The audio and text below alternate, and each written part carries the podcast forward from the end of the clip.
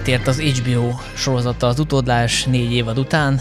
Arra gondoltunk, hogy ezt ki kéne beszélni, mert Zoli is nagy rajongója, meg én is, illetve hát hívtunk egy vendéget, aki szerintem még nálunk is nagyobb rajongója, Pozsonyi Janka. Sziasztok! Miből gondolt én nagyobb rajongójak nálatok, Sanyi? Azért, mert először te beszéltél nekem erről a sorozatról, szerintem. Tényleg? Ja, itt ajánlottam, az lehet?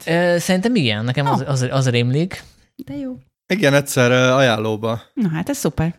Örülök, hogy megtérült ez az ajánló. És lehet, hogy én azért kezdtem el nézni, mert te mondtad, vagy Zoli, és lehet, hogy azt el is meséltem a podcastben, hogy az történt, hogy az HBO felületén elkezdtem nézni a sorozatot, és hogy nagyon gyanús volt, hogy ez egy ilyen elég avantgárd sorozat, mert hogy nagyon ilyen inmediát felé indult, és aztán rájöttem, hogy azért ennyire valószínűleg nem bátrak a sorozat készítői, és akkor megnéztem, hogy mit nézek, és kiderült, hogy azt hiszem a harmadik évad, nem, második évad első része volt talán. Ugye, amikor a Kendall szembe megy az apjával. Az a harmadik évad első része. Harmadik évad első, amikor ugye a limuzinban van a Greggel együtt. Igen, igen, azaz. Igen, szóval azt néztem meg elsőre, úgyhogy ez egy kicsit így befolyásolt a sorozattal kapcsolatos élményemet. Hát az inmédiás lesz, az biztos. Igen, hát utalagosan azt mondom, hogy nem tudtam mit elszpoilereztetni magammal, de abból szempontból érdekes volt, hogy én úgy álltam neki ennek a szériának, hogy ugye tudtam, hogy a Kendall majd szembefordul vele, és azt gondoltam, hogy ez arról fog szólni ez a történet, hogy van egy ilyen kompetens apafigura, a Logan Roy, ugye, aki irányítja ezt a vállalatot, és akkor lesz egy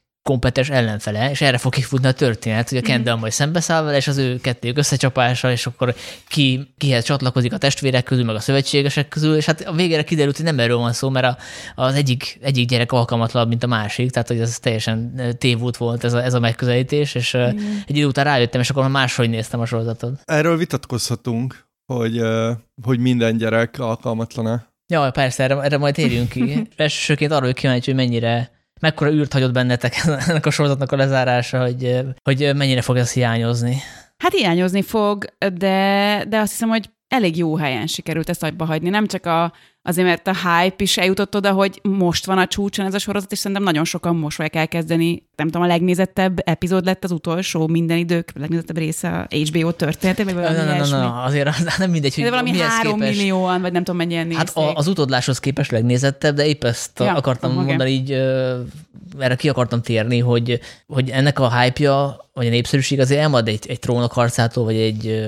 Hát más közönség. Más közönség, és annak a töredéke, tehát hogy most mi erről beszélünk, aztán majd a podcast hallgatottság adataiból kiderül, hogy mennyire érdekli ez a nézőket, mert lehet, hogy ez egy picit réteg cucc, nem? Hát az egész biztos. Én azt vettem észre, hogy én nagyon sok ilyen, meg szerintem ti is biztos nagyon sok ilyen interjúkat néztek színészekkel, rendezőkkel, és én azt vettem észre, hogy amikor az első-második évad ment a Successionből, akkor minden színészt megkérdeztek, hogy mi az, amit most nézel, mibe szerepelnél a legszívesebben, és kb. Mindenki a Successiont mondta, hogy mit darálsz, Succession, úristen, és akkora hype-ja volt a részükről, hogy tök érdekes, hogy színészileg mennyire szerettek volna bekerülni egy ilyenbe. Ez nézőként is nagyon szórakoztó, de valószínűleg egy ilyenbe játszani, az valami egészen fantasztikus lehet. Szerintem úgy is réteg, hogy én azért olvasom az észak-amerikai sajtót, és nagyon sok újságíró is foglalkozott vele. Tehát például az Atlantiken rendszeresen voltak cikkek, de nagyon sokat elemezték ennek a sorozatnak különböző rétegét, az Economist is, meg podcastekbe is előbukkant, tehát hogy nyilván ez nem versenyezhet egy Trónok harcával, nincsenek benne sárkányok, meg nagy akciók, de az a 3 millió, ez szerintem úgy 3 millió, vagy nem tudom, mennyit mondtatok, pontosan én sem tudom a számokat, de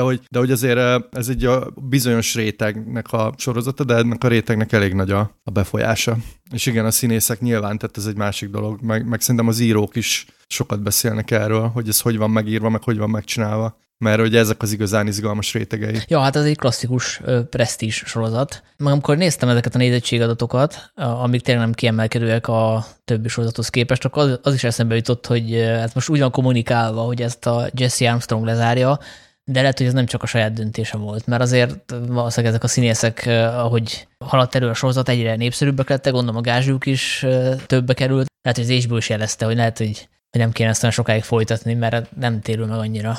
Vagy féltek attól, hogy a Jeremy Scott azt teljesen bekattam, hogy ő ilyen metodban nyomja. Jeremy Strong, és hogy így róla nagyon sok cikk jelent meg, hogy ő így, hogy így féltik őt a kollégái, hogy annyira beleéli magát a Kendall szerepébe, hogy amikor így Kendall összeomlik, akkor Jeremy is összeomlik, és így féltették őt a forgatáson. Hát most majdnem beleugrott a vízbe. Igen. Meg nem csak féltették, de sokan nem szerettek vele dolgozni. Igen. Én azt is olvastam, szóval voltak ilyen apró beefek, de én nem hiszem, hogy azért zárták le a sorozatot. Én amiket olvastam interjúkat, a színészek nagy része imádta ezt az egészet. Igen, de ők is egyébként meglepődtek ezen. Tehát most nyilatkozták, amikor indult az új évad, hogy ők azt hiszem, nem tudták, amikor így összeolvasták a legelső jeleneteket, hogy ennek most lesz vége, és így nem is örültek neki, ahogy így kivettem a szavaikból. Ugye hozzátartozik a sztorihoz, hogy a Jesse Armstrong, a kreátora, az ugye brit, és a brit sorozatoknál az így megszokott, hogy pár évadot ér meg csak egy sorozat. Ugye a híres példa, hogy a Ricky Gervais a hivatalt, azt hiszem, hogy azt 2 évad után zárta le. Plusz volt egy karácsonyi különkiadás. De az 2x6 rész, tehát nem ott igen. Nem ilyen 20 részes évadok vannak, hanem 2x6 is ennyi. És ráadásul 30 perces. Ez hihetetlen, hogy ez ekkorát tudott menni, és tényleg, tehát, hogy minden rész ott arany, pont azért, mert ilyen kevés van belőle. Szóval, hogy bennetek van hiányérzet, hogy ezt még lehetett volna húzni legalább egy évadig? Én nem hiszem, hogy szükség lett volna rá. Mert én most azt érzem, hogy ugye alapvetően ezek az évadok tök ugyanarról szólnak. Ki akar lenni a cégnek a vezetője, és minden irányból meg lett közelítve, hogy akkor behoznak külső embereket, akkor megveszik, akkor ők veszik meg magukat, és akkor majd ő kivásárolja magát, és szerintem minden rubrika ki lett pipálva, hogy mit lehet még behozni ide, és így pont jól fejezték be szerintem. Ennél tovább már nem lett volna hiteles. Így is annyira abszurd az egész, amit csinálnak, hogy tényleg minden rész arról szól, hogy majd a következő nagy meetingen hogy fogunk dönteni. Lényegében minden rész erre akar kifutni, és igen, nekem már talán túl lett volna tolva egy 5.-6. évad, ez így 4. az ilyen elegáns, na. Tehát ez egy elegáns szám szerintem egy sorozatnak. Meg ugye az is, szerintem az is fontos itt, hogy most már olyan döntéseket hoztak a 4. évadban, ami szerintem tehát 5. évadra nem biztos, hogy jó lett volna. Most nem tudom, mennyire akarunk spoilerezni, de hogy itt olyan karakterek változtak. Jó, szóval itt a 4. évadban ugye kiírták a Logant, ugye az apát, és szerintem egy teljes 5. évad nélkül nem biztos, hogy ment volna, meg én egyetértek veled, Janka, szerintem itt már minden szemszögből láttunk mindenkit. Mm. Ugye itt igen, hogy tárgyalgatnak, ez igaz, de itt ugye az is történik, hogy mindig változnak az erőviszonyok, hogy ki kit játszik, ki ellen. És azért szerintem most már majdnem minden verzión végigmentünk. Tehát ugye a finálé is pont egy olyan helyen ment el, ahol egy addig mellékesnek gondolt szereplő hirtelen nagyon előre kerül. Szóval, hogy ezt, hogyha még tovább csavarják, azt szerintem már nem lett volna jó. Úgyhogy szerintem nagyon jól érezte a kreátor, a Jesse Armstrong, hogy ennek itt a vége, és így szerintem így nagyon magasan sikerült befejezni. Hát én örülök neki, hogy nem húzzák a végtelenségig, de ezt az utolsó évadot szerintem azért még lehetett volna. 20 részes? Hát nem 20 részes, de nem tudom én, 12-14. És akkor egy példát mondok rá, hogy ugye az utolsó előtti részben ott tartunk, hogy a Matsson az összeszűri a levet a Shivvel.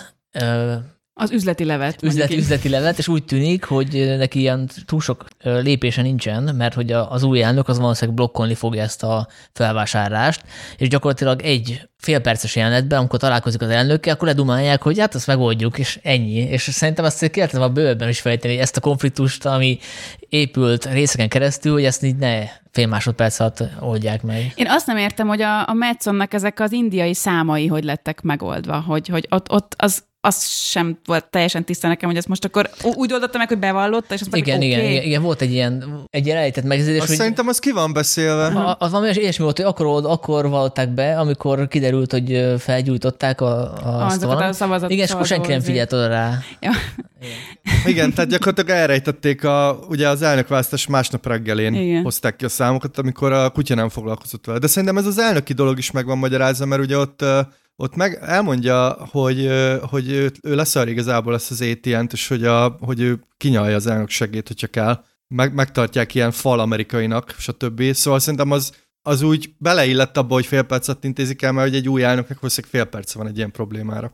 Úgyhogy én ezeket nem éreztem. Én értem, amit mondasz, Sanyi, hogy kicsit hirtelen jött szerintem ez a lezárás abból szempontból, hogy így nagyon, nagyon csavartak egyet megint rajta. Ezen lehet szerintem vitatkozni, hogy ez mennyire volt alátámaszva, vagy mennyire nem, de azért, hogyha belegondoltuk, azért eléggé végigkövettük Shivnek is a Mattisonnal való evolúcióját, tehát hogy én nem éreztem, hogy nagyon hirtelen változnak a dolgok. Meg hát ezt az eladást, ezt gyakorlatilag az egész évadon keresztül, sőt már ugye ez a harmadik évad közepétől van, ha jól emlékszem. Tehát azért ezt se lehetett már nagyon húzni. Hát ugyanaz van ezzel a negyedik évaddal, hogyha így belegondolunk, akkor ez nagyjából 3 hét alatt játszódik. Tehát, hogy most mennyi idő telik el a Logan halála és a temetések között? 2 hét? Max. És hogy ezért ilyen nagyon-nagyon sűrűek ezek a részek. Tehát egyik részben meghal a Logan, következő részben elnökválasztás. A következő tehát, hogy ilyen nagyon súlyos, fontos dolgok vannak egymás mellé pakolva. Azért a korábbi évadokban volt idő elmenni vadászni Erdélybe, nem tudom, elmenni a tengerpartra az Adrien Brody karakterje, szóval még ilyen kisebb, ott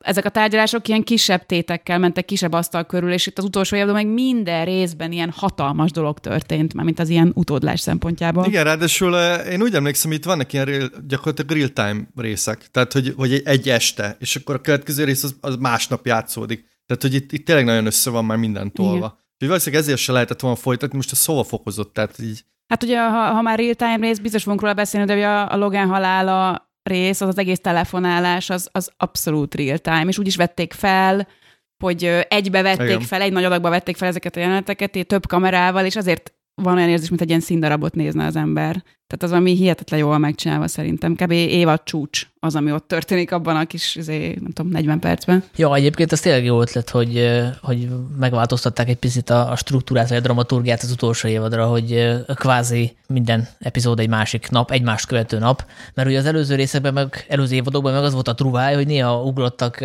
pár hetet vagy hónapot is, és így tök jól meg lehetett lepni a nézőt, legalábbis engem megleptek sokszor, hogy így gondolkoztam, hogy ezt így hogy lehet konkrétan folytatni, és utána kiderült, hogy ugrottak 2 hónapot, és akkor nekem ki kell találni, hogy vajon mi történhetett az elmúlt nem tudom mennyi időben.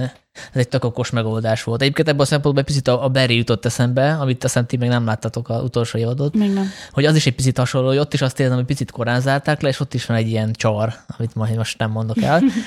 A finálról majd akkor beszéljünk külön, de én előtte arra lennék kíváncsi, hogy amikor elkezdtétek nézni a sorozatot, mondjuk megnéztétek az első évadot, akkor mit gondoltatok így első benyomás alapján a karakterekről? Volt-e valaki szimpatikus, és az utolsó évad utolsó részére ez így hogy változott meg ez a szimpátia sorrend? Vagy változott egyáltalán?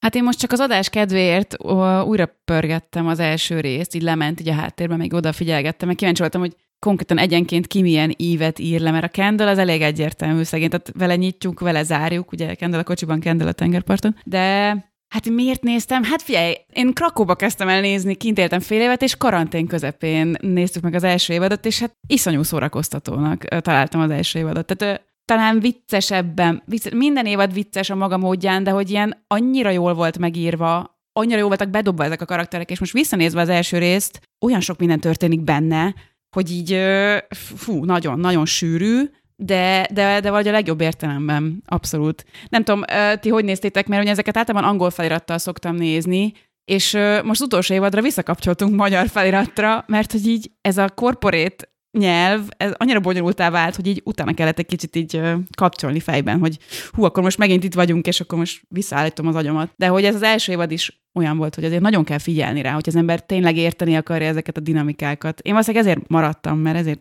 tartottam olyan jónak. Egyébként a Billions-t, ami kicsit hasonló téma, szóval te nézed, ugye?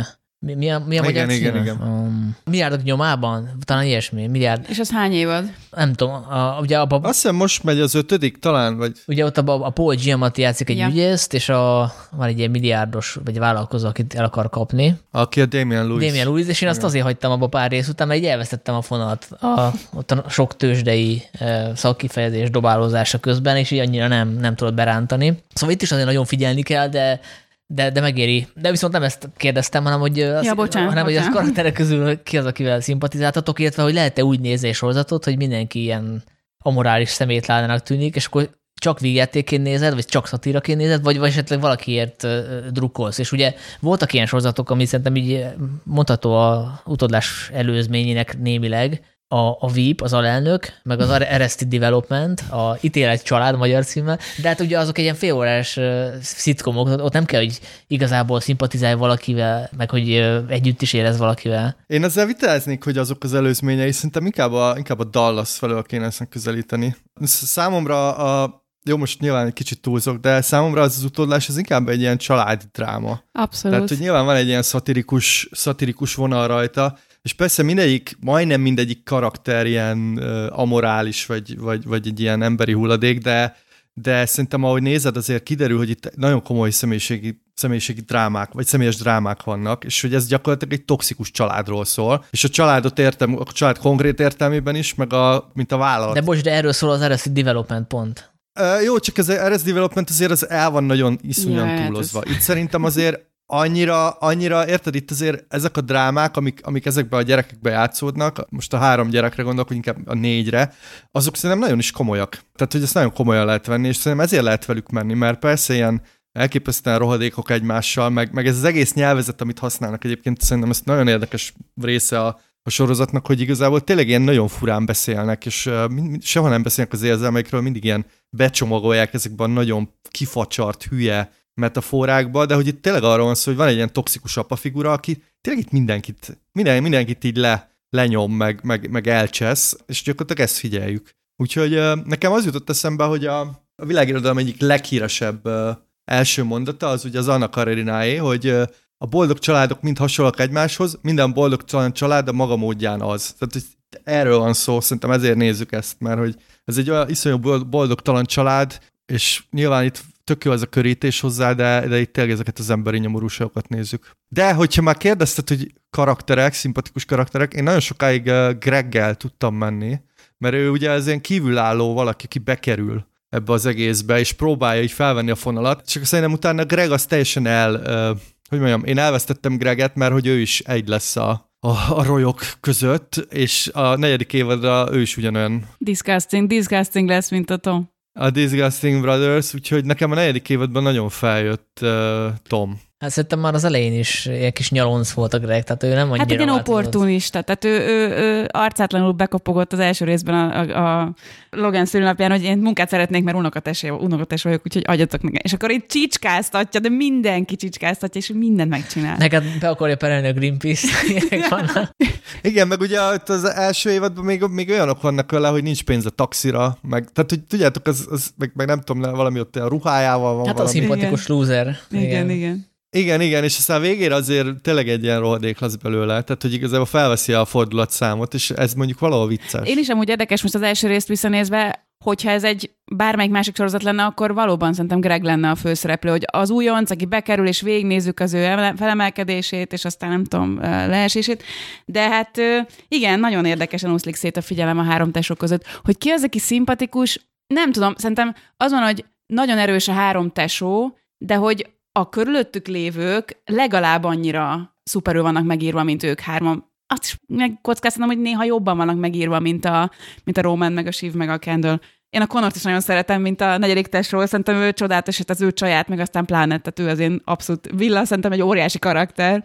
Az ő karrier felemelkedése, aztán pláne a Cole Girl-ből drámaíró, és aztán ilyen luxus feleség, meg elnök jelölt feleség lesz belőle. Ők az egyetlenek, akik igazából boldogok. Abszolút. Ebbe az egészben. Igen, hát ők így nyílt kártyákkal játszanak, az egyértelmű, főleg hát azért lehetne vitatkozni, de nem úgy tűnik, mint hogyha a világnak olyan természetesen mindig a mosolya. Tehát szerintem ő gondolkozik azon, hogy ki kéne ebből lépni, csak ugye a Connor mindig talál valamit, vagy illetve a Villa talál valamilyen új projektet, amit a Connor finanszírozhat, tehát ez a színházas dolog is, tehát hogy neki azért meg kell fizetni az árát, hogy ez a nő vele maradhasson, és szerintem az ő érzi, hogy ez egy olyan kapcsolat, ami hát nem jött volna rét, hogyha neki nincsen rohadt sok pénze.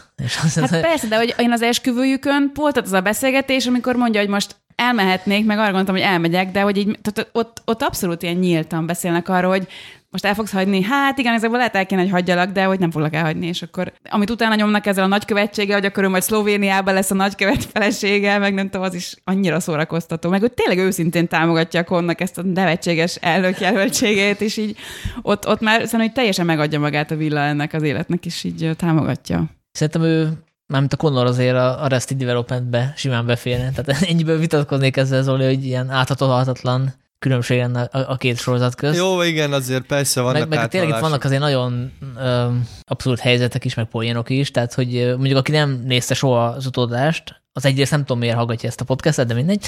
Szóval, hogy annak viszont tényleg azt üzenem, hogy ez egy rohadt vicces sorozat. Okay. A vége felé picit elkomorul már, de hogy óriási poénok vannak, ilyen klasszikus running gagek. Például az utolsó előtti évadban, amikor a Tom meg a Gregg arról beszélnek, hogy hogy fogják fölkészíteni magukat a börtönre. És akkor így részeken keresztül azért hergelik magukat. Szerintem zseniális. Igen, tehát az egy bármelyik vigyátékba beférne. Szerintem azért, tehát ez úgy vicces, hogy nagyon sötét a humora, mert hogy azért szerintem elég szörnyű dolgok történnek. Most nem csak konkrétan, hanem ahogy kezelik az embereket, meg ahogy kezelik egymást, azt szerintem tényleg borzasztó. De pont emiatt lesz valahol nagyon vicces is, mert hogy ez szerintem ez nagyon morbid sorozat, és tényleg ahogy beszélnek, és itt ilyen verbálisan állandóan szivatják egymást, és ki tud jobb, nem tudom, ilyen izékkel előjönni, ez ugye ebből rendszeresen sportot űznek, hogy ki tud nagyobb sértést, vagy ki tudja durvábban becsomagolni az aljas sértéseit, ez nyilván szórakoztató. Igen. Verbálisan is egyfajtában egymásnak esnek, és most visszapörgettem az első részeket, és ott van olyan része, Shiv meg a Roman így konkrétan verekednek ott a kórházban, meg itt az utolsó évadra is, vagy így a verekedés, ez így eltűnik 2-3 évadra, és most a negyedikben meg megint ilyen fizikairá válik ez az abúzus, amit ott a Tom csinál, Ken csinál a Romannel, amikor így felszakítja a sebét, az egy annyira tragikus jelenet volt, ez nagyon durva. Meg az egy tök jó metafora a családon beli viszonyokra, hogy ugye ölelkeznek, ami a szeretet jele, de közben meg felszakítja a varratát, és gyakorlatilag az ölelkezés, meg a fájdalomokozás, az így összemosolódik a kettő együtt a családba. Meg az, hogy így hülyeskednek egymásra, szerintem az így tök jó metaforája annak, hogy végülis ők gyerekek maradtak. És a Logan mondja is, hogy szerintem ez a kulcsmondat, hogy ti nem vagytok komoly emberek, ezt így kimondta, nem tudom, második évadban. Meg azt hiszem a Marsának volt egy ilyen mondata, hogy az apád csinált neked egy játszóteret, és most azt hiszed, hogy ez az egész világ.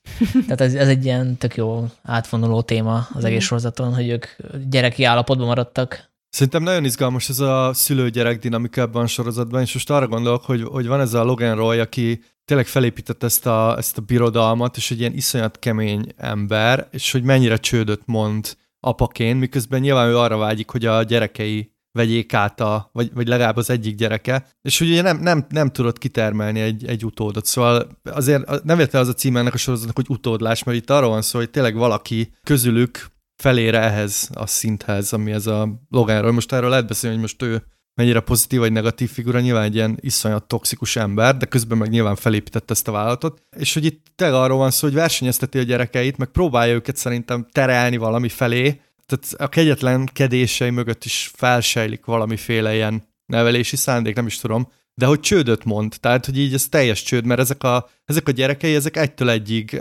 diszfunkcionális, tényleg nem felnőttek, tehát ez nagyon izgalmas. Hát nem kaptak egyáltalán szeretetet, nem egy ilyen empátiával rendelkező embernek nevelte őket, hanem azt tanították nekik, hogy mindenért versenyezni kell, és hogy sose hagyhatjátok, hogy a másik magasabbra kerüljön nálatok. És hogy ott van az anyjuk is, aki kevesebbet szerepel, de szerintem azok mind nagyon tök jó részek, amikor az anyjuk szerepel, mert hogy ő meg talán megadhatta volna, de neki meg a szeretet nyelve az a genyózás. A Logan csak simán nem volt ott, vagy mindenki azt mondta, hogy fuck off, és akkor elmentek onnan. De a nő meg ott volt, csak hogy amit a Shivvel csinál, meg vagy így megfolyt a szeretetével, vagy ez az egyfolytában az a froclizás. Tehát, hogy az anyuktól se kaptak igazából semmit. Nekem nagyon tetszik az anya karaktere, mert hogyha ez egy átlagos sorozat lenne, akkor ezt úgy írták volna meg, hogy van ez a genyó apa, de bezzeg az anya az egy ilyen, tudjátok, ellensúlyoz, és nagyon szeretetteljes, stb. Ez lett volna az ilyen közhelyes megoldás. Ahelyett itt az anya is egy ilyen teljes, iszonyat távolságot tart, és nyilván valószínűleg azért, mert a házassága is, hát nem, valószínűleg nem volt kellemes, de hogy ezek a pótanyák is mind olyanok, akik ilyen nagyon-nagyon bizarrú viselkednek, és most itt a pótanyákhoz sorolom a Gerrit is, aki ugye a vállalatnak egy ilyen magas figurája, szóval nagyon izgalmasak ezek a szülő-gyerek dinamikák ebben a sorozatban. A pótanyák, a temetésen, bocsánat, van az, amikor így a feleségek volt feleségek, és a feleségek alternatív megfelelői egymás mellett ültek, és akkor így foglalj helyet, így mondta a legújabb csajnak. Ez csodás volt. Hát ugye apaként az szerintem egyértelmű, hogy csődöt mondod. Viszont pont azért nem tudja egyik gyerekét se felkenni utódnak, mert hogy vezetőként van annyira jó, hogy látja, hogy ők nem alkalmasak erre. Tehát, hogy ezt nem kegyetlenségből teszi szerintem, hanem hogy szép lassan kiderül, és szerintem a néző számára is legalább az utolsó évadra, hogy ezek a gyerekek tényleg nem alkalmasak arra, hogy átvegyék a birodalmat, és tök jól lehet őket elemezni pszichológiailag is, hogy melyik miért defektes, tehát mindegyiknek valami más problémája van, és van egy tök jó YouTube csatorna, ott végignéztem ezeket az elemzéseket, azt hiszem az a címe, mindjárt mondom, hogy Just an Observation, és csak így röviden, hogy miket mond, hogy esetleg nem értettek egyet, akkor mondjátok, hogy a Kendall a legfőbb probléma, hogy neki a megfelelési kényszer, ugye, kvázi elsőszülöttként, mert ugye a Connor az elsőszülött, de annyira láthatatlan, hogy már a sorozatban is erről elfelejtkeznek, és figyelmeztetni kell a Kendallt, hogy hoppá, te nem te vagy az elsőszülött, hiába mondod azt. Szóval, hogy ő azt érzi, hogy neki kötelesség ilyen átvenni a vállalatot, és az is tök jó, ez a kulcsinformáció az utolsó részben derül ki,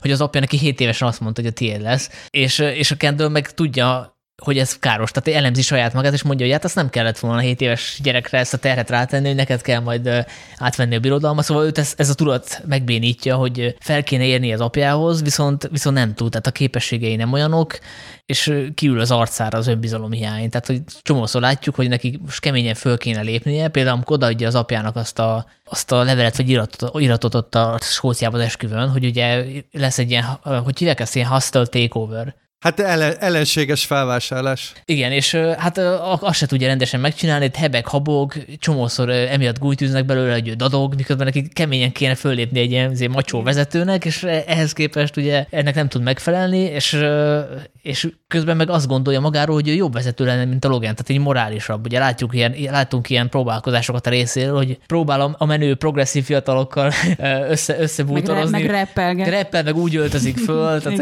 igen. És hát ettől egyszerűen ilyen komikus, meg tragikus figura. Nem, hogy szerintem az ő tragédiája az az, hogy ő az apjának egy ilyen tükörképet. Tehát, hogy lehet, hogy ő egyébként jó vezető lenne, hogyha teljesen más stílusban vezetne, mint az apja. De ő az apja akar lenni, ugyanaz a kemény, nem tudom mi, de közben meg nem olyan. És ez a kettőség. Igen, van egy skizofrén helyzet, hogy a apja módszereit használni akar, mert tudja, hogy ez működik, ugye a temetési beszédén is ezt elmondja, hogy az apja az így jól látta a világot, meg hogy pontosan tudta, hogy mit akart, hogy Ridley bizonyos szempontból, de képtelen ugyanolyan agresszíven fellépni. És mondja is neki az apja, hogy you are not a killer, vagy valami ilyesmi. Igen. Meg hát a Logannek a legnagyobb szívtelenség az, hogy ezt pontosan látja, és úgy manipulálja a Kendallt, ahogy csak tudja. Tehát mindig akkor volt a leggonoszabb a Logan, amikor így ilyen mesterien egymás ellen fordította őket. Hogy a Romant behívta, és a Romant meg ő volt a ilyen apásabb talán. Az elején azt hittem, hogy a Shiv lesz, aki a leginkább ilyen apás, mert hogy Pinky, meg nem tudom, így velük volt, köztük volt ilyen apa-lánya viszony, de hogy a Roman sokkal inkább visszavágyott az apai melegségbe. És a Ken az már az első pillanattól kezdve mondta, hogy de nem. Igen, hát ő a legkisebb, de igazából Ki a legkisebb? A Roman a legkisebb. Nem. A Shiv a legkisebb? Igen, de hogy ez a tragédiájuk egyébként, mert majdnem minden évadban sikerülhetne nekik, amit terveznek, ha összefognának, de soha nem. Tehát egyszer se fognak össze. Mindig, amikor összefognak, akkor is valaki hirtelen fordul egyet, tehát hogy nincs köztük soha összhang, és ezt pontosan látja a Logan. Tehát ez nagyon aljas, tényleg. Ez a szomorú az utolsó részben is, hogy ott van az a kicsi pillanat a konyhában, amikor így is működhetne a dolog, itt így, tehát egy pillanat alatt legyőzhetnék, és nem. Ide kapcsolódik a Shivnak a jellemzése, hogy neki a fő negatív jellemvonása, hogy ő nem tud senkibe bízni, és ő sem bízik senkiben. Tehát ugye az egy átvonult az egész sorozaton, hogy hát vagy őt átverik, vagy ő átver mindenkit, és ő nem csak az üzletben, hanem a magánéletben is, ugye, amikor így megcsalja a Tomot, meg pont az esküvőn jelenti be, hogy nyitott házasságot szeretne, és az elemzés szerint ő azért ilyen, mert hogy tudja magáról, hogy valószínűleg nem lesz soha a kijelölt örökös, mert hogy egyrészt a legfiatalabb gyerek, másrészt meg nő, és emiatt neki duplán kell kaparni az apja figyelméért, és valószínűleg azért is megy el az apja politikai ellenfeléhez dolgozni, hogy ezzel is jelezze, hogy ő meg tud állni a saját lábán, és ezért is kell neki mindig nyitva tartani az opcióit, tehát hogy soha nem köteleződik el egyik oldal mellett, illetve mindig ott van a lehetőség, hogy akkor keres máshol szövetséget. Ugye amikor a Matssonnal összefog, ez is erről szól, és emiatt szerintem tök zseniális, hogy az egész sorozat arra fut ki, hogy ő az, aki megakadályozza, hogy a Kendall megkaparintsa a vezérigazgatói pozíciót az utolsó árulásával, amit az ő szempontjából igazából meg lehet érteni, mert hogy tényleg őt mindig az vezérli, hogy őt ne csapják be, és akkor inkább ő csap be valakit, mert ugye ő ezt látta például abban is, hogy az apja a nőkkel bánt. És van egy jelenet, amikor az apja mondja neki, hogy te azért választottad a Tomot, a férjednek, aki alattad van, hogy biztos legyél benne, hogy ő nem fog elárulni.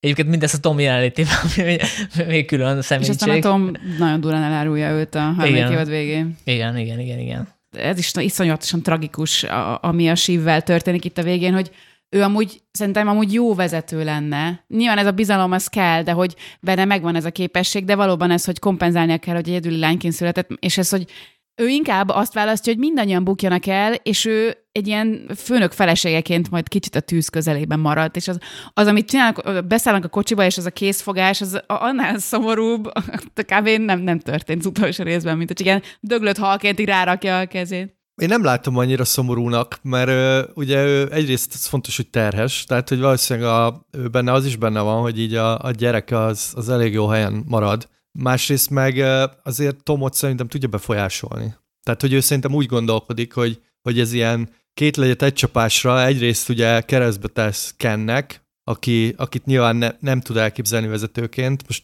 nyilván ebbe is be lehet menni, hogy miért nem. Másrészt viszont ez volt neki a legjobb opció, így, hogy így tűz közelbe maradjon, és szerintem ennek az árulásnak egy nagyon fontos eleme, hogy ugye a Matsson elárulta pont ezelőtt. Tehát, hogy valószínűleg szerintem azért hozta meg ezt a döntést, mert hogy rájött, hogy így egyszerűen csak így lehet, tehát csak ezt tudja csinálni. Hát meg, hogy így vághat vissza a Matssonnak, hogy igen, ki akartál baszni, hát én így igen, maradok. Igen. Ha kell, akkor így itt maradok, igen. Hát szerintem meg nem feltétlenül döntött volna úgy, hogy a Kendallnek a vezérigazgatói kinevezését megtorpedózza, hogyha nem lett volna neki ott az opció, hogy a férje révén mégiscsak a tűz közelben marad. Tehát, hogy ez nem egy ilyen morális döntés volt. Lehet, hogy magában azt gondolja, hogy most ő azért csinálta, hogy kvázi megmentse a vállalatot a Kendalltől, aki szerinte rossz vezérigazgató lett volna. Hát talán inkább arról szól, hogy taktikázott egy kicsit, nem? Hát, hogy neki az egy jobb opció. Abban viszont nem értek egyet, hogy tudja irányítani Tomot, illetve hát fele tudja, ugye, hát most már nem tudjuk meg soha, de hogy szerintem ez az egyetlen pillanat a sorozatban, amikor a Tom van nyerőbb pozícióban, tehát nem lehet, hogy ő tartja ki a kezét, mint egy király, tudod. Tehát éppen csak, hogy nem tolja oda az óra alá, hogy csókold meg a kezemet, nem? Ez egy hasonló gesztus. Szerintem azért a Tom is érzi, hogy itt megfordultak a hatalmi viszonyok, meg ugye előtte levő részbe, vagy még abban részbe van az, amikor a Shiv felhívja a Tomot, hogy akarsz egy rendes kapcsolatot. És a Tom nem azt mondja, jaj, de jó, persze, hát kezdjük, hanem azt mondja, hogy hát nem tudom. Igen. Tehát már nem alázkodik meg, vagy nem. Igen, de emlékezz vissza, hogy picceli magát Tom Mattissonnak, hogy ő gyakorlatilag egy ilyen agyatlan szolga, aki mindent megcsinál, és egyébként tolerálja a fájdalmat, és dolgozik, mint egy őrült. Szóval azért mondhatjuk azt, hogy persze így bedolgozta magát, de... Tök érdekes, hogy minden évad végén van a Tomnak egy ilyen szintugrása. Az első évad végén veszi feleségül a Shivet, a második évad végén, hát mondjuk ússza meg a börtönt, mondjuk így, a harmadikban ugye van a nagy árulás, és a végén ő a CEO. Tehát az ő karrierje az így évadról évadra ilyen tényleg egyre feljebb. És ez érdekes, hogy kicsit ilyen észrevehetetlen, vagy hát ott van persze, de hogy nem azon van a hangsúly, hogy a Tom majd itt milyen vezető pozícióba kerül, és ezért is tök jó, nagyon izgi döntés, hogy ő lett végül is az üres öltöny, akit a Matsson hátulról irányíthat. És egyébként szerintem logikus is, mert hogy ugye mondtam, vagy beszéltünk itt Greggről, hogy ő a kívülálló, de valójában a Tom a kívülálló, mert hogy ő ugye egy ilyen, ezt elhangzik sokszor, hogy vidéki, nem tudom, a Midwestről van, stb. De hogy ő pontosan tudja, hogy mit akar, és pontosan tudja, hogy juthat el oda, és pontosan tudja, hogy most bekerült ebbe a körbe, és itt meg kell alkudni kőkeményen. Úgyhogy szerintem ebből a szempontból ez tényleg egy nagyon szomorú fejlődési ív, hogy ő tényleg a többieknél még érveltünk azzal, hogy a toxikus apa, meg a nem tudom, ezek a elbaszott személyiség, de ő nagyon tudatosan rohadék, és feljut a csúcsra. Szóval gyakorlatilag azt üzeni a sorozat, hogy igen, így lehet feljutni a csúcsra, és aztán valahol nagyon szomorú. De amúgy meg logikus, tehát én teljesen egyetértek ezzel az ívvel. Mármint, hogy dramaturgiai szempontból ez nagyon jó. Én tudnék amellett érvelni, hogy ő az ember, akiben a legtöbb emberi van, mert hogy én azt gondolom, hogy a Shiv iránt, amit érez, az így őszinte. Tehát, hogy ő nem azért vette feleségül, mert taktikai okokból. Nekem legalábbis az jött le, hogy ő tényleg szereti. Hát ugye van ez a fantasztikus veszekedés jelenet itt az elnökválasztás előtti estén, és ott én azt éreztem a legőszintébb pillanatának, és ott ki van mondva, hogy Tehát, hogy mind a ketten dobálják egymásnak ezeket a szörnyűségeket, de mindegyikben van igazság. És a Shiv azt mondja, hogy figyelj, azért vettél engem, a nevemért vettél feleségül. És volt is korábban egy jelenet, amikor a Tom felajánlotta a Shivnek, hogy ő nagyon szívesen felveszi a Roy nevet. A Wamsgans-t azt simán elengedi. Hát elég csúnya név. Szóval szerintem ő tisztában van azzal, hogy ez mennyire jól jön neki ez a házasság. Hát de attól még szerintem lehet őszinte az érzelem. Van az jelenet, amikor ott beszélgetnek a strandon, vagy nem tudom, ott a homokban üldögélnek, és akkor valami ilyesmit mond neki, hogy nélküled szomorú lennék, csak lehet, hogy amikor veled vagyok, az a szomorúság az még rosszabb, vagy valami ilyesmi, ez most így jól összekavarom, de hogy nekem az őszinte tűnik, és azt akkor mondja, amikor neki még érdeke lenne föntartani ezt a házasságot, mert akkor még ebből kijöhetne valami, de már akkor azon gondolkozik, hogy ebből ki kéne lépnie, mert hogy azt megalázónak érzi, hogy a felesége megcsalja, stb. Tehát, hogy neki azt kéne csinálni, hogy jó pofát vágni a Shivnek az összes döntéséhez, meg az összes félrelépéséhez, és ehhez képest akkor már ő javasolja a mosolyszünetet, pedig az nem áll érdekébe hatalomtechnikai szempontból. Na igen, de addigra ő már bekerült egy pozícióba, ahol nem lehet csak hogy kipenderíteni. Tehát neki ezen a ponton már az, hogy a Shivnek a férje az egy ilyen kvázi másodlagos dolog, mert már bejutott egy olyan poziba, hogy most már a cruises, az ilyen luxushajós botrány már nem az ő ügye, tehát hogy ez az ilyen pararészen túl vagyunk, szerintem azért van ott egy ilyen megingás, hogy kell nekem a Shiv egyáltalán? Ez egész, ez nem. Tehát, hogy nincs már rá szükség. Meg másrészt szerintem ő tudja, hogy lehet Shivet. Tehát, hogy ez a húz meg, erezd meg taktika szerintem Shivnél működik. Ugye el is mondja egyszer, hogy te mindig meg akarsz felelni a... Nem tudom, tehát, hogy ő szerintem ezzel így szépen játszik. Tehát hogy lehet, hogy vannak ilyen érzelmek ebben a kapcsolatban, szerintem azért alapvetően ez is egy ilyen üzleti tranzakció. Meg az abban, hogy bármi a Tom, ahogy a Gregg felé fordul, az minden csak nem empátia. Tehát, hogy egy ilyen van egy ilyen szó erre, hogy ilyen, akiben csak így belerúghat tényleg. Azért van ott a Gregg, hogy így letöltse, vagy levezesse a feszültséget, meg ilyen üvegeket dobál hozzá, meg agyba, főbe alázza, tehát hogy ott aztán jó fejséget aztán nem tapasztalni, és tök érdekes a Gregg mennyire felül erre a vonatra, és aztán meg ő is, ugye, akkor már ilyen társak lesznek. Tehát, hogy... De végig megbocsájt neki a Júdásnak. Nagyon jó, akkor Matsson mondja, hogy olyan, mint Jézus lennék, és itt van Júdás is. Én amúgy, Frank, amikor elővette a Google Translate-et, és bekapcsolta a svéd fordítót, büszke voltam a Gregre, hogy na, hát ennyire talányos lett ez a fiú az utolsó részekre, hogy az nagyon gyors kapcsolás volt. Ja, de nem tanulta meg a főleckét, ugye, mert azt mondta neki még annó Tom, hogyha van egy információd, akkor tartsd, mint a jó bort, mert hogy az majd egyre többet fog érni, de helyett így egyből így felhívta, mint egy kisgyerek, hogy van egy hatalmas infom. Nem is őt hívta fel, hanem a Kent, ugye? A Kent, igen. A Románról még nem beszéltünk külön, ugye a Shiv meg a Kendall megvolt. Hát ő is érdekes figura, tehát hogy ő a sorozat jokere, ahogy tetszik, abból szempontból, hogy tényleg állandóan ezeket a cinikus, morbid vicceit próbálja elstögetni, és hát őt lehet úgy olvasni, hogy ezzel a humorral, ezzel az állandó viccelődéssel próbálja elrejteni a sérülékenységét, meg azt, hogy ő is fél a bukástól, tehát hogy nem akarja mutatni azt, hogy ő is azt gondolja magára, hogy nem elég kompetens, és ugye ezzel tök jól el tudja maszkolni, és erre is van egy ilyen tök jó ilyen pszichológiai magyarázat, ez kiderül, hogy hogy a gyerekkorában őt bullyingolták a legtöbben, a testvérei is, meg az apja is, tehát konkrétan nem csak a múltba verte meg, hanem van egy olyan jelenet a jelenben is, amikor kap egy taslit az apjától, ugye, azt hiszem abban a vadászkastélyben, vagy hol? Igen, meg egyszer felidéző, hogy azzal szórakoztak, hogy ilyen ketrecbe zárták őt. Igen, és akkor ez volt a poén, hogy így Roman. És akkor kutyakaját kell tennie, és akkor erre meg úgy emlékezett vissza a Kendall, hogy igazából a Roman kérte, hogy menjen be a ketrecbe, és akkor az a kutyakaja meg igazából csokoládé volt, vagy nem tudom, valami.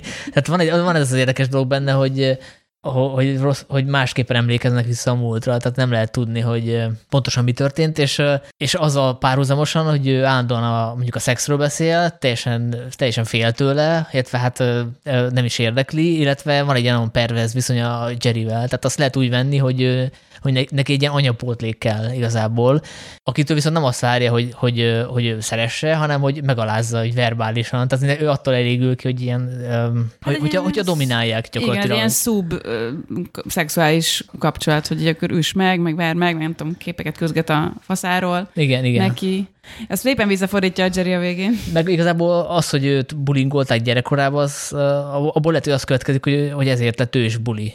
Gyakorlatilag felnőttként. Ja, abszolút, tehát ő egy ilyen elég agresszív ebből szempontból, de van szerintem egy nagyon zseniális jelenet, amikor ugye fel akarnak lőni valami rakétát ilyen műholddal, és ugye ezt ő felügyeli, és akkor valami pulin így kimegy a WC-be, vagy valami rendezben, nem emlékszem én. Az esküvőn, bocsánat, kimegy a WC-be, és így nézi hang nélkül, ahogy a rakéta így nem emelkedik fel, felrobban, szóval így megrántja a vállát, és így megmossa a kezét. Szerintem ez így önmagában összefoglalja a karaktert, mert ugye nyilván ez a rakéta elég fallikus, és ugye nem megy fel, hanem felrobban, ő meg így, hát oké, és akkor így megmossa a kezét, és kimegy. Szóval ez nem zseniális, ahogy ezeket a karaktereket ilyen apróságokkal tudják árnyalni. Egyébként az a zseniális a sorozatban, hogy van ez a karakter, aki talán így a legsúnyévnak, meg a leggusztustalannak tűnik, de hogy benne is azért lehet valami pozitívumot találni, tehát hogy egyik pillanatban utálja az ember, másikban meg azt veszi észre, hogy szimpatikus, legalábbis én így voltam vele. Például amikor meghalt az apja, akkor senki nem akart oda menni a holttesthez, hanem ő volt az egyedül, aki oda ment például. Vagy ő volt az, aki látszott, hogy tényleg fáj az apja halála, tehát amikor ott elsírta magát a temetésen, illetve a templomban. Meg ő is csinál borzalmas dolgokat, de ő szerintem nem alakoskodik, tehát hogy odáll egy ilyen szélsőjobbos jelölt mellé, de ő ezt így bevallja, fölvállalja, miközben meg a Shiv nyomatja, hogy ő mennyire progresszív, mennyire liberális, de közben ő is ugyanúgy összeszűrűre levet azzal a protofasiszta jelölttel. A Roman is, csak ugye meg nem áltatja magát, tehát ő bevallja, hogy ezt megcsinálja, mert ez kell hatalomtechnikai szempontból, tehát így sokkal őszintébb. És hogyha ő azt mondja, hogy beállok a Kendall mellé, és szavazok vele, akkor vele fog szavazni. Tehát ő nem gondolja meg magát az utolsó pillanatban. Tehát egy bizonyos szempontból kicsit egyenesebb. Szerintem, mint a többiek. Meg ő mindig azért megvillantja az érzelmeit, tehát, hogy ő tényleg egy ilyen szeretetéhes valaki, mint egy ilyen kiskutya néha, hogy így látod benne ezt, hogy persze felveszi ezt a poszt, meg így keménykedik, de hogy azért ő egy ilyen iszonyat szeretetélyes valaki. Igen, szerintem is a legemberébb oldalát, azt főleg a legvégére, csak neki van légében emberi arca, ez egy ilyen megmutatja a sebezhetőségét. Itt a temetés környékén. Szóval én meg olvastam róla, hogy őt castingolták először, és ugye a Kieran Culkin játsza, aki szerintem most elég nagyot fog menni a következő időkben, és hogy ő, ahogy ezt a karaktert hozta, az nagyon meghatározta az egész sorozatnak a hangvételét, mert hogy ebben van egy ilyen, ez egyszerre ilyen vicces, tehát hogy tényleg ő egy ilyen kis agresszív törpe, aki így szórja ezeket a savas beszólásokat, de közben meg azért ott van benne ez a nagyon komoly tragédia, és hogy ez a kettősség szem nagyon jól működik. Egyébként kicsit hasonló az életből is, tehát így néztek vele interjúkat, amikor átvette az Emmy-jét, akkor a humor az egy picit hasonló, tehát ez nagyon-nagyon fura. Lehet, hogy ez is működik.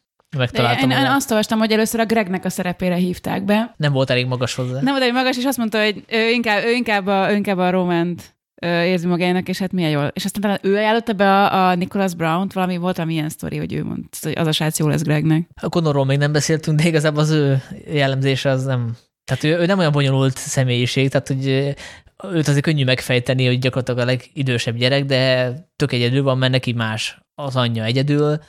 Ja, meg annyit kell róla tudni, hogy már gyerekkorom óta érdeklődött a politika iránt. Igen. Szerintem a Connor abból a szempontból más, mint a többiek, hogy ő nagyon tisztán kommunikálja az érzéseit, tehát ő tudja, hogy mi van az apjával, hogy ő soha nem kapta meg azt az elismerést, amit szeretett volna. És az, amikor meghal az apja, az első mondata az, hogy hát már sose fogja látni, hogy én mekkora ember leszek. Tehát, hogy ez így, ő van a leginkább tisztában talán az, hogy mit érez. A Ken az egyáltalán nem tudja, a Roman az ilyen dickpikekbe csomagolja, szóval, hogy így ő valahogy így más ebből a szempontból egy idősebb. Meg hát ő az egyetlen, aki nem akarja ezt a céget, tehát hogy ő teljesen más utakat akar. Jó. Volt, amikor fölvetette. Igen, de aztán gyorsan le is vett. Hát jó, igen, azért ez...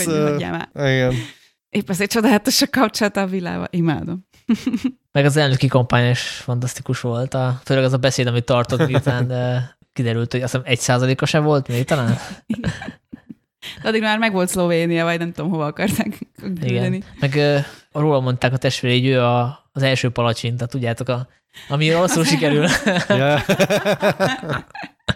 A Connornak van, bocsánat, neki van egy ilyen kísérlete arra, hogy a családi dinamikákat kicsit rendbe rakja. Van az a rész, amikor kimennek hozzá a sivatagba, abba az oázisban, ahol élnek, és hogy oda van hívva egy ilyen családterapeuta, és le vannak ültetve, az első évad az is talán, és ott ő még itt tesz arra próbálkozásokat, hogy ne ilyen szörnyű emberek legyenek, és amúgy most teszem, hogy a Romannek is van erre próbálkozása, ülnek ezen a jachton, és mondja többieknek, hogy amikor ennek az egésznek vége, akkor majd fogunk beszélgetni normális témákról, és így fúra kigúnyolja őt a Shiv meg a Ken, hogy így hagyjál a békén, érzel meg el. Szóval ott is még a Romanhez biztosatva volt, hogy ő így szeretne egy normális viszont a testvéreivel, csak hát nincs meg. Hát, hogyha már így belementünk a végébe a sorozatnak, akkor ti tippeltettek-e valakit idézőjelben nyertesnek, győztesnek? És ha igen, akkor kicsodát. Én egyébként a Tomra gondoltam, de nem mondtam el senkinek, úgyhogy ezt nem tudom bizonyítani. Ja, igen. Hát a Greggben én hittem egy darabig, hogy őt valahogy beroffa fogják rakni ilyen bábként, de aztán túl komikus lett volna, mert a Tom az még egy ilyen hiteles báb. Igen, az nehéz lett volna. Én azt hittem, hogy csak simán elvesztik a céget. Tehát, hogy úgy értem, hogy nem lesz senki ebből a körből, mert én végig azt éreztem, hogy Logannek az igazi utódja az a Matsson, tehát, hogy ő az, aki szerintem szeretett volna fiának, mert hogy ő a modern Logan, tehát, hogy ugyanolyan kegyetlen, ugyanolyan Nem tudom, Matsson? Bocsánat. Igen, a svéd. Igen. Szóval, hogy azt hittem, hogy annyi lesz, hogy így kiesnek a picsába az egész kör, az egész, de ez így még izgalmasabb volt, hogy behozták a Tomot. Azért világos volt, hogy nem fog egyik gyerek se nyerni, mert tehát, hogy valami kis meglepetés kell, meg egyik se érdemelte volna meg. Szerintem a Tom az egy tök logikus döntés, tehát, hogy úgy sikerült meglepőt lépnie az Armstrongnak, hogy közben meg nem kellett megerőszakolni a sorozatot, meg magát, tehát hogy ez egy abszolút logikus lépés, amit így az első pillanattól kezdve épített, még hogyha mondjuk lehet, hogy nem is tudta az első epizód első részénél, hogy ő lesz a befutó, de hát annyira egyértelmű volt, hogy kell egy ilyen figura, aki átlátja a rendszert, és hogy ő alkalmas erre, meg tök logikus, hogy a Matssonnak nem kell egy önálló autonóm figura, hanem egy ilyen báb. És ebből a szempontból az tök vicces, amikor kikérdezi gyakorlatilag a Shivet a Tomról, és a Shiv akkor nem tudja, hogy egy állásinterjúról van szó, csak nem az ő állásinterjújáról, hanem a Toméról, és akkor mondja, hogy valami ilyesmit mond, hogy Andona, he sucks the biggest dick in the room, igen. És akkor azt a Shiv nyilván egy ilyen lekezelő dologként mondja, de hát a Matssonnak ez egy legjobb ajánló levél. És mondja, hogy love is in the air. Igen. Ez a válasz, hogy igen.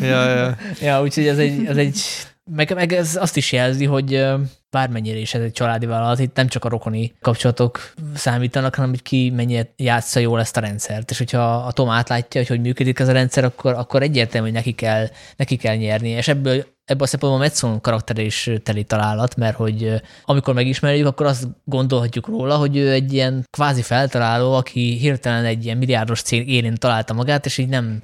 Tehát, hogy nem itt üzletemberként gondolunk rá, és aztán kiderül, hogy ő elsősorban a menedzser, tehát ő nem azért van ott, mert olyan zseniális dolgokat talál ki, hanem mert kurva jó átlátja ezeket a viszonyokat, és ő is ugyanabban a sakktáblán tud boldogulni, ahol a Logan is, és ugye azért jön ki győztesen, mert hogy ő is ugyanazt a játékot játsza. Amikor például elmennek először hozzá Svédországba, akkor azt hiszem, hogy Gerri az, aki levezeti, hogy ezeket a svédeket mi meg fogjuk enni reggelire, mert hogy ezek azon nőttek föl, hogy TB, meg hogy kötelező szabadság, szóval ezek el vannak puhulva, ezek a svédek, minket farkasok neveltek, mi a Logan Royon szocializálódtunk, és hát nem ez történik, mert hogy a Matsson is pontosan átlátja ezt a rendszert, úgyhogy ebből a szempontból tök érdekes ilyen kapitalizmus kritikaként is nézni a sorozatot, hogy az Armstrong nem arra akarta kifuttatni, hogy behoz egy olyan vezetőt, aki az új idők új szerét képvisel, és ő máshogy vezeti ezt a céget, hanem egy ugyanolyan figurát hoz be, csak fiatalabb, mint a Logan, meg más a háttere, tehát hogy ebből az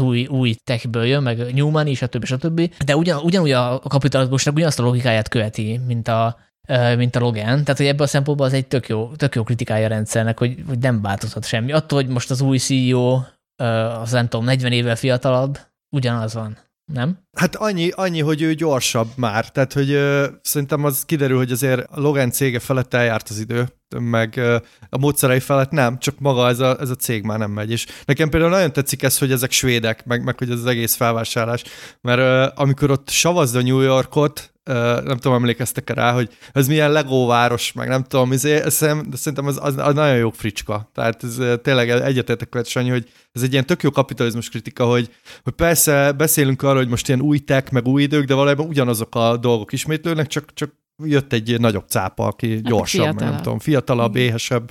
Ja. Pedig ő is a vérét meg a szőrét küldözgeti, de hát ez tök mindegy, nem? Tehát ilyen perverzek nyugodtan lehetnek igen. A cég élén. Ilyen cég hierarchiában szerintem tök fontos Lego darabkák, azok a figurák, mint a Frank meg a Karl, mert a Frank például egy olyan arc, akinek az utolsó pillanatban is meg lehet venni a szavazatát. Tehát a Frank így, amikor átfut az iroda egyik feléből a másikba, annyira egy vicces pillanat, hogy tényleg neki aztán tök mindegy, hogy ki lesz a CEO. Tehát hogy az többet fizetnek neki teljesen mindegy, és ők is biztos, hogy vannak ilyen emberek, egy ekkora cégnek a Hugo is ilyen. Igen, a Hugo is ilyen, meg a Karolina, tehát ezek az arcok mind teljesen mindegy, kit szolgálnak. Olyanok, mint a Tom abból a szempontból. Tomnak volt egy rész, amikor szerintem 8-ra elmondta 8 különböző embernek, hogy I'm here to serve.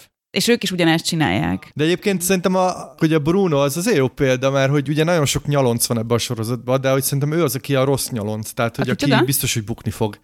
Ez a Bruno, tudjátok, aki ilyen... Svéd? Nem. Ja, de melyik? Nem. Van ez a... Nem, a Hugo. Nem? Ja, Hugo, bocsánat. Hát aki az izé volt, hogy hívják, van basszus, a indiait játszott az izével azzal híresült el fiatalon. Fisher Stevens, rövid zárlat. Jaj, tudom, igen, rövid zárlat. És egy indiait játszott fehér létére. Hát igen, még akkor lehetett ilyet. Nem úgy, szóval ugye sok nyalonc van ebbe a cégbe, és tényleg ez a Karl, meg ez a Frank, ők ezek nagy öregek, akik már mindent túléltek, és így általában ők ilyen nagyon chillek, hogy tök mindegy, majd oda helyezkedünk éppen, de ez a Hugo az, aki így nagyon akar helyezkedni, ugye felajánlja egyből Kennek, hogy ő bármit megcsinál, meg a besározzuk az apját, és hogy ő az, aki fog bukni, tehát hogy azt lehet tudni, azt így elhintik, hogy ő lesz az első, akit így kirúgnak a picsába, mert hogy ő túltolta. Szerintem jó ellenpontja Tomnak, hogy Tom is ilyen nyalonc, de ő azért úgy nyalonc, hogy nagyon jól tud helyezkedni. Tehát, hogy ezt azért okosan kell csinálni. Nem elég az, hogy felajánlgatod mindenkinek, hogy akkor te mindent megcsinálsz, hanem tudni kell lavírozni. Meg amúgy felismerik. És szerintem erre jó példa. Felismerik az ő erejét, akár meg a Frank, mert az utolsó mondatuk az, hogy a bölcsőbe kellett volna elvágni a torkát a Tomnak, és akkor most más lenne a vezetője a cégnek. Igen, és a Logan morális megítélése az, ha már így a kapitalizmus kritikáról beszélünk, hogy ő egy ilyen Patrick Bateman-féle ilyen pszichopata vagy szociopata, vagy igazából a rendszernek a terméke, mert a Kendall a temetési beszédében erről beszél, hogy ő ismerte ezt a rendszert, hogy élvezte is, ő csak a játékszabályok szerint játszott, tehát lehet rá ezt is mondani, vagy egy romlott figura volt, vagy a rendszer volt romlott. Ugye van egy jelent is, ahol a Shiv megvádolja, hogy azért nem akarja őt CEO-nak, mert hogy nő, és hogy ez is belejátszik az a faktor is, hogy ő nő, és akkor mondja a Logan, hogy persze, hogy belejátszik, de ezt nem én találtam ki, ezt nem én akartam így, nem én teremtettem ezt a világot így. A rendszer terméke, de nagyon jól ismeri. Tehát a saját malmára tudja hajtani a vizet. Pontosan tudja, hogy működik pont ez, hogy a Shivet nem rakja vezetői pozícióba. Hát ismeri az összes hány elnököt végigkísért az elmúlt 50 évben, pontosan tudja, megjósolja, hogy ki fog most nyerni, az hogyan tesz majd jót a cégnek, tehát ezeket ő elég jól előre látja. Ja, igen, amiről nem beszéltük, hogy az egész sorozat alapját, illetve a családnak a mintáját papíron a Murdoch család. Én mondjuk ez a Jesse Armstrong az mindig letagadja. Hát, mert nem tudom, tök fura, mert így ez alapján nekem az jön le, hogy ezeknek az embereknek tök mindegy igazából, hogy most jobbos vagy balos a hírcsatornájuk, míg a Murdochot meg nem tudom elképzelni, hogy egy CNN-t vezetne, tehát ő annyira összefonult a Fox-szal, hogy én valamiért azt gondolom, hogy ő ideológiailag is ezen az oldalon van. Viszont szerintem a Logan, meg a Shiv, meg ezek ők leszarják, hogy most akkor mit mond az ő pandítjuk a főműsoridőben, csak a nézettség legyen meg, az a fontos. Nem tudom, lehet itt élre. Hát szerintem ezért nagyon kemény kapitalizmus kritika ez a sorozat, mert ugye szerintem Logan az a megszemélyesült kapitalizmus. Tehát, hogy ilyen lenne a kapitalizmus, hogyha ember lenne. És néha így felvillannak ilyen emberi vonásai, de alapvetően ő egy ilyen tényleg a rendszer logikája. Tehát a rendszer megtestesült logikája. És ugye azt követjük végig, hogy ez mit okoz egyébként személyiségjegyekben, meg családilag, meg stb. De szerintem is neki tök mindegy, hogy ki van hatalmon. Tehát, hogy ő mindig arról beszél, hogy azért kell feltornázni a részvényárfolyamokat, a nézettséget, stb. És ennyi. Hogyha rajtatok múlna, hogy kikap Emit az utolsó évad után, és csak egyet lehetne kiosztani, akkor kinek adnátok? Hát nem a Kieran Culkin, az eljutott oda, hogy a Jokerből az egyik legdrámaibb karakter lett a végére, szóval szerintem ő neki mondjuk nyomják is rendesen a Emmy kampányt, és szerintem működni fog. És valami azt olvastam, hogy bekerül a főszereplő kategóriába, vagy valami ilyesmi, nem tudom. Nem tudom. Beleemelték őt a mellékből a főszereplőbe talán. Eddig mellékből van? Talán igen. Ez tök fura. Szerintem ő megnyerhetni. Hát én is őt mondtam volna, de akkor mondok mást. Szerintem a Tomot játszó Matthew Macfadyen, és ezt azért mondom, mert volt ez a jelenetük Shivvel, amikor veszekedtek. Azt szerintem egészen fantasztikus. Nekem inkább az volt főleg így utólag, ugye tudjuk, hogy mi a végkifejlet, nekem az volt a csúcspontja sorozatnak, szerintem erősebb volt még a halottos telefonálósnál is, bár az is kurva erős volt. Igen. De szerintem ott elképesztően erős dolgokat vágtak egymáshoz, és kurva jó. A Matthew Macfadyen azért is egy nagyon érdekes a Tom szerepére, érdekes választás, mert hogy én őt a Joe Wright féle Büszkeség és Balítéletből ismertem meg, és nyilván ott egy Mr. Darcyhoz képest, amiben nyilván mindenki halálosan szerelmes, remélhetőleg. Ahhoz képest ez a csúszomászó karakter, de nem is tudom már a Darcyt felidézni már. Hát azt sem tudom, hogy mi történik abban. Annyira összefort ezzel a undorító emberrel, hogy tehát valóban ő is abszolút megérdemelni. Nagyon komplex, amit hoz. Tehát hogy nekem az érdekes benne, hogy egyrészt van benne egy ilyen balfasság, meg van benne ez a vidékiség, de közben van benne ez a rohadékság, meg van benne ez a nagyon simulék, szóval nagyon-nagyon ilyen ellentmondásos dolgokat tud egyberakni, de hogy nem látod, hogy így nagyon játszik, tehát nincs ez a túljátszás, hanem tényleg van egy ilyen aurája ennek a figurának. Ugye legtöbbször úgy látjuk, hogy ő így áll, és így néz, és akkor nyomja ezeket a dialógokat, de hogy szerintem nagyon működik. Nekem nagyon tetszik. Hát nálam is ő az MVP, tehát szerintem ő volt aki a legjobb teljesítmény nyújtotta, és róla is készült egy ilyen tök jó videó eszéje, ahol kielemezték, hogy pontosan hogyan játszik, hogyan használja például a testét, neki komoly színészi, illetve színházi múltja van, és nyilván ebből is fakad, hogy nagyon jól tudja kihasználni a kezét, kezével mindig csinál valamit, amikor magyaráz, vagy amikor megérinti a partnert valahogy, vagy amikor behajol az aurájába, meg a hangjával is tök jól játszik, tehát amikor valakivel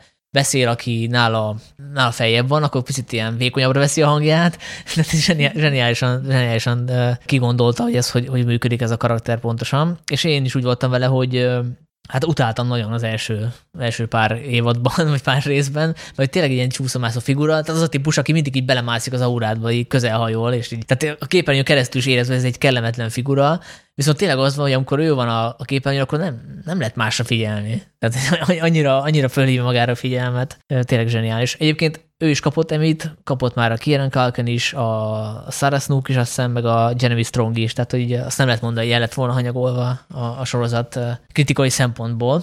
Kedvenc jelenet vagy epizód nektek van-e? Kezdem én, amit gondolkodtok. Nekem az nagyon beütött azt hiszem a harmadik évad végén, amikor ugye a Kendall teljesen összezuhan, és így teljesen látszanak fel, hogy az ambícióit, és akkor is azt hiszem nyaralnak valahol Görögországban, vagy hol. Nem, hát az Olaszország az anyjuk esküvője. Igen, és akkor teljesen összezuhan, és elsírja magát, és így bevallja, hogy hát kvázi megölt valakit, és akkor ott megvigasztalják a testvére, és az egy teljesen emberi pillanat. Tehát amikor már a Roman se akar poénkodni, mert érzi a pillanat súlyát, akkor tényleg ott az valami drámai történik, és mindez egy évad záró volt, és ez tök jó volt. Hát nekem így jelenet nehéz, mert most visszapörgetve is annyira sok minden történt benne, én ilyen gegekre emlékszem. Például nagyon szeretem, amikor a Gregg így teszetoszáskodik, és például amikor a harmadik évad első részében, amit te szűszemmel láttál, hogy ülnek a kocsiban, a limuzinban, az annyira vicces az a jelenet, hogy így a Ken megkér a Gregget, hogy legyen ő az ő média figyelője, hogy mennyire hot most a Twitteren, és akkor mondja, hogy jó, nézem, bekövetett a pápa. Jó, ez nem a pápa, ez csak egy ilyen pópa, tehát valami teljesen tehát így, amikor a Gregget behúzzák ilyen feladatokra, amikre egyáltalán nem kompetens, ez például egy tök emlékeztes, nagyon-nagyon nevettem. Nem tudom, nekem mindig, amikor a Tom ilyen fizikaivá válik, azok nagyon emlékeznek, amikor csapkodja az üveggel, meg valahogy tényleg a Matthew Macfadyennek a fizikuma olyan nagyon emlékezetesen fut meg nem tudom, amikor így ő a testét használja, azok mind nagyon jó jelentek. Nem tudom, én sem tudok választani, szóval annyi kurva jó, meg nagyon izgalmas jelent van, de hát én már mondtam, hogy hát a végül lehet mondani ezért is, amikor az apjuk haldoklik, vagy hát már meg is halt. Hát igen. Az a telefonos, az óriás. Meg tényleg a Shiv, meg a Tom veszekedése, azt így még megnéztem egyszer-kétszer egymás után. Tehát, hogy ilyen, még lement a rész, és akkor még visszapörgettem, mert annyira jó játszanak ott is. Van egy csomó tényleg olyan jelenet, ami majdnem, hogy ilyen real times-szal, például amikor a Disgusting Brothers ilyen buliba van, és ott szerencsétlenkednek, ezek nagyon jók.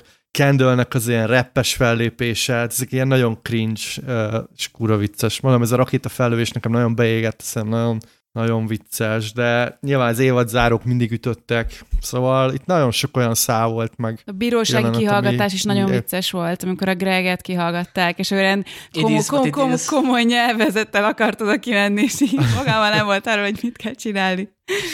Azok is jaj, szuperek voltak. Meg hát a kedvenc dumát kérdeztem volna még, de azt is lehetne így napestig sorolni. Igazából az a fura sorozatban, hogy van egy ilyen kettősége, hogy vannak ilyen poénok, amiket így elmondanak a szereplők, amik tényleg olyanok, hogy egy ilyen stand-up komikus is büszke lenne rá, tehát hogy ilyet nem mond az életben senki. Ilyen van tele egyébként a VP és az alelnök is, tehát hogy ott is minden második mondat ilyen aranyköpés, például, hogy ezt a Logan mondta, amikor megbeszélték, hogy milyen taktikával fogják a Pires családot ugye meghordítani, amikor ugye fel akarták őket vásárolni, és akkor megbeszélték, hogy akkor kimegyünk oda, akkor Shiv te nem mondja ilyen poénokat. A Romulusnak meg azt mondta, hogy Romulus, amikor nevetsz, kérlek ugyanolyan hangerővel tedd, mint a többiek, nem egy hiéna farmról fogadtunk örökbe.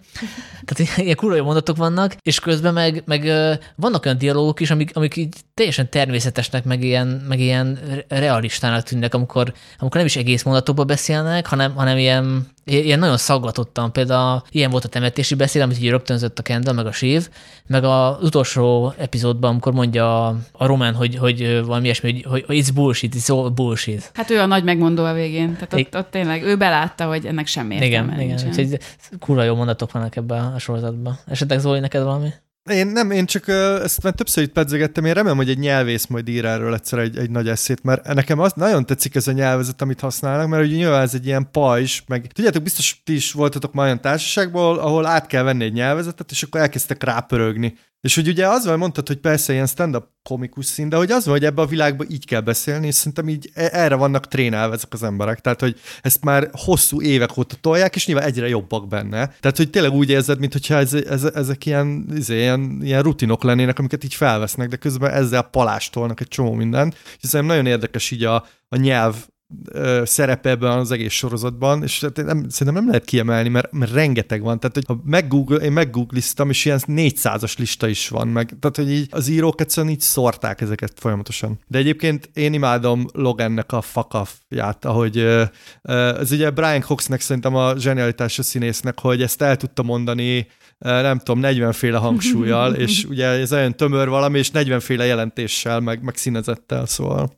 zseniális. Utolsó kérdés, ha el kéne helyezni a sorozatot egy ilyen all-time top listán, akkor hova tennétek? A drót, mafiózók és hasonló magasságába, vagy a középmezőnybe, vagy még nem lehet ezt megmondani? Szerintem mondjuk a top 10-be biztos belekerül. Hát itt szó volt arról a legelején, hogy ez mennyire egy réteg dolog, és hogy mennyire bizonyos szempontból nehéz nézni ezt, mert nagyon oda kell figyelni. A Wire-t iszonyú nehéz nézni. Tehát a Wire-nél is emlékszem, hogy az első rész után kikapcsoltam az angol feliratot, és magyarra kapcsoltam, mert egyszerűen nem értettem, amiről beszélnek. És itt is pont a rétegsége miatt nagyon top 10-be biztos bekerült. Ez az HBO-nak az biztos, hogy az elmúlt mondjuk 5 évben, nem vagyok egy nagy trónokharcás, sárkányonkázás, de szerintem ez a legnagyobb dobása, az biztos. És szerintem ezt ők is tudják, mert hogy csúcson hagyták abba. Úgyhogy ja, szerintem biztos ott lesz az ilyen évtizedes listák, sorozatos listán fixen ott lesz. Szerintem az éves is. Én azért tenném magasra ezt a sorozatot, én is talán top 20-ba, mert hogy ez egy tipikusan olyan sorozat, ami szerintem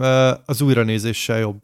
És például nekem a drót jutott eszembe, amit szerintem nagyon sokszor újra lehet nézni, én már 2-szer néztem végig, és szerintem ez is olyan, hogy itt nagyon sok réteg van még, amit fel lehetne fedezni. Tehát, hogy tényleg az van, hogy olyan gyorsan pörögnek ezek a dialógok, meg olyan iszonyat dinamika van a szereplők között, hogy ezt lehet, hogy úgy kellett volna nézni, hogy így, nem tudom, így lassabban, vagy nem tudom, hogy mi lenne erre jó, de hogy ezt szerintem újra lehet nézni, és működne ugyanúgy. Igen, és amiről még nem beszéltünk, az, hogy szerintem tök fontos ennek a sorozatnak a vizuális világa, hogy itt egy ilyen kézikamerás dolog van, ami kb. Úgy működik, mint az Office, csak hát nem a narratíva része az, hogy ott van ott egy kamera. Vannak ezek a bezúmolások? Bezúmolások vannak, az alapvető tempót meghatározza az, hogy itt kapkod a kézikamera közöttük egy láthatatlan kamera. És szóval filmre vették, ugye? Szerintem filmre vették fel, igen. Meg szerintem a kamerán kívül az egész látványvilág, ha csak erre a vésztár irodára gondolok, ez az üvegbörtön, hogy így egymás mellett vannak ezek az üvegkalickák, és főleg itt amikor Shiv megmondja, hogy nem fog rászavazni a Kenre, az így úgy van felvéve, hogy így tényleg így van, hogy ilyen 5 üvegréteg van köztünk és a kamera között, és az is annyira ilyen a kilátástalanság üres légtere ez az iroda, hogy ezt iszonyú jól használják ki, és nem csak a vésztár, hanem hogy most így átpörgettem, és mindenkinek a lakása annyira sokat mond el róla, hogy a Romannek a lakása az fent van az égben, tehát semmi nincsen körülötte, csak ez az óriási kilátás. A Shiv meg a Tom, ők így bent vannak ott a Central Park mellett, hogy ők így benne vannak a nyüzsgésben, tehát full kamu az egész, mint az egész házasságuk.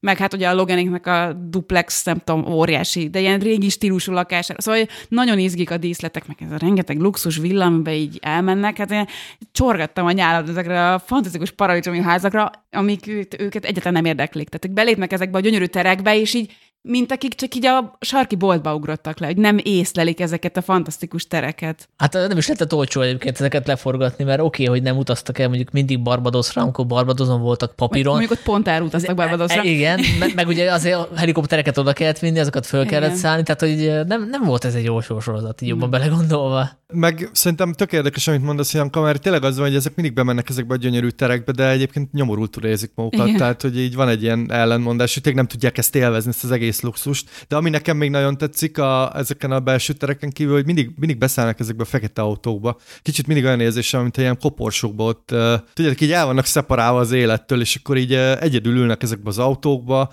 Ugye telefonoknak állandóan nagyon fontos szerepe van, tehát mindig a telefon kapkodják fel, stb. Ezek a jetek. Szóval hogy mindig ilyen terekbe vannak bezárva, amik ilyen nagyon szépen csillognak, meg ilyen bőr, nem tudom mi, de hogy mindig így el vannak, hogy így, nem tudom, így szeparálva. Hát ez a norvég hegyi cuccával felmentek tárgyalni. Ja. Tehát a legszebb az volt, amikor először veszett össze a Logan meg a Kendall, és ugyanoda mentek, de külön helikopterre. A Logan nem volt hajlandó ugyanabban a helikopterbe jön, úgyhogy két helikoptert béreltek. Akkor ez most tényleg az utolsó kérdés, hogy el tudjátok ezt a sorozatot engedni teljesen, vagy esetleg még agyaltok rajta, hogy milyen spin-off lenne ebből jó. Ha mondjuk nem is sorozat, de akkor egy mondjuk játékfilm, megmutatják, hogy mi történik mondjuk 10 év múlva. Ugye a Breaking Badnek is volt egy ilyen utófilmje. Ja, az El Camino. El Camino, ja. Hát nem is volt annyira jó. Nem is láttam. Szóval egy spin-off, legyen ez spin-off, vagy lehetne, és ha igen, akkor miről szólna, kik lennének a főszereplők? Hát én egy tweetet láttam, miután véget ért a sorozat, hogy Karl és Frank köré kellene valami szitkomot építeni. Hát nem tudom, én azért ezt az ilyen, ha csak ezt a figurát nézem, hogy most akkor milyen szerepben lesz mostantól a Tom, ugyanabban eddig volt, de hogy egy ilyen svéd CEO-nak a bábja, ezt a dinamikát mondjuk megnézném. Lehet, hogy nem hozna sok újdonságot, de hogy köztük, hogy hogyan osztja a Lukasz őt folyamatosan, és akkor a Gregg is ott van a háttérben, ezt mondjuk megnézném. Hogy a tesókkal szerintem a Ken, nem lehet ezt tovább csavarni, tehát neki ott összeomlik az élet lényegében. Igen. Azt hittem azt mondod, hogy egy ilyen szexi és New York típusú sorozat villával. Nem? Az izgalmas, de hogy így... A szlovén nagykövet feleség minden napjai. És megnézhetjük, hogy a Logannek a lakását ilyen tehénbőrös... Tehénmintás kanapé. Igen. Az nagyon jó volt. Ja, azt a régi patinás lakást. Én egyébként nem mennék már tovább ezekkel a figurákkal, de én megnézném a fiatal Logan felemelkedését, mondjuk így a 80-as évek régeni korszakában, és el tudok képzelni egy ilyen, tudjátok, mint ezek az ilyen office thrillerek a 80-as évekből, amikor ő még így építi ezt az egész birodalmat, és ilyen amerikai szihósan tolja. Szerintem nem lenne rossz. Igen, egy ilyen előzménysorozat, az jó, és ott rohangálnak a gyerekek, 7 éves Kennek odaadja, hogy a vészer a tiéd lesz. Ja, az működhet. Egy fontos dolog még kimaradt, hogy igazából én föltettem magamnak a kérdést, hogy miért szeretem ezt a sorozatot, és rájöttem, hogy azért, mert hogy annak ellenére, hogy így nagyon konkrét konklúziókat lehet levonni arra vonatkozóan, hogy ezek a karakterek mennyire elvetemültek, és hogy romlottak, és hogy az egész kapitalizmus milyen rossz, hogy ez a sorozat nem prédikál. Tehát, hogy nem érzem azt, hogy nekem le akar valami üzenetet nyomni a torkomon, nincs benne az az ideológiai máz, nincs egy olyan karakter, aki ilyen ellenpontként be lenne mutatva a többi szereplőnek, aki pozitív, aki jó dolgot képvisel, és hogyha egy picit vókabb lenne ez a sorozat, akkor biztos lenne egy olyan karakter, mondjuk a Shiv karakter olyan lenne, aki megmutatná, hogy ezekkel a toxikus férfiakkal szemben ilyen a jó magatartás, így lehetne működtetni ezt a céget. Rendesen, átláthatóan, humánusan, és igazából nincs szükség egy ilyen karakterre, mert enélkül is átjön az üzenet, hogy az alkotó felnőttnek tekinti a nézőt, és nem akarja ilyen kis kanállal ezt az üzenetet lenyomni a torkunkon, és pont ettől izgalmas, hogy nincs kimondva, hogy ezek romoltak ezek a figurák, de rájössz magadtól, és nincs szükség egy ilyen ellenpontra, aki jelzi neked, hogy mi lenne a helyes megoldás. Én nagyon egyetértek veled. Én pont ezen gondolkoztam, hogy van most egy ilyen vonulat a filmművészetben, ez a, én úgy hívom, hogy az együk meg a gazdagokat vonulat, hogy most így divat belerúgni a nagyon gazdagokba, és hányatni őket, meg tudod, mire gondolok, vagy tudjátok, hogy mire gondolok, és szerintem ez az a sorozat, ahol szerintem úgy sikerül nagyon súlyos dolgokat állítani a kapitalizmusról, hogy igazából nem állít semmi olyan nagyon, hogy mondjam. Tehát, hogy itt tényleg tök jól át vannak gondolva a karakterek, tök jól át vannak gondolva ezek a viszonyok, és nem hazudik neked arról, hogy igenis ezek a módszerek igenis működnek, és igenis ez így működik, és ennek ilyen a szabályrendszere, és szerintem ez tök jó, hogy mondtad, hogy felnőttnek tekinti a nézőt, mert tényleg arról van szó, hogy itt eléd van tárva ez az egész, és kezdj vele, amit akarsz.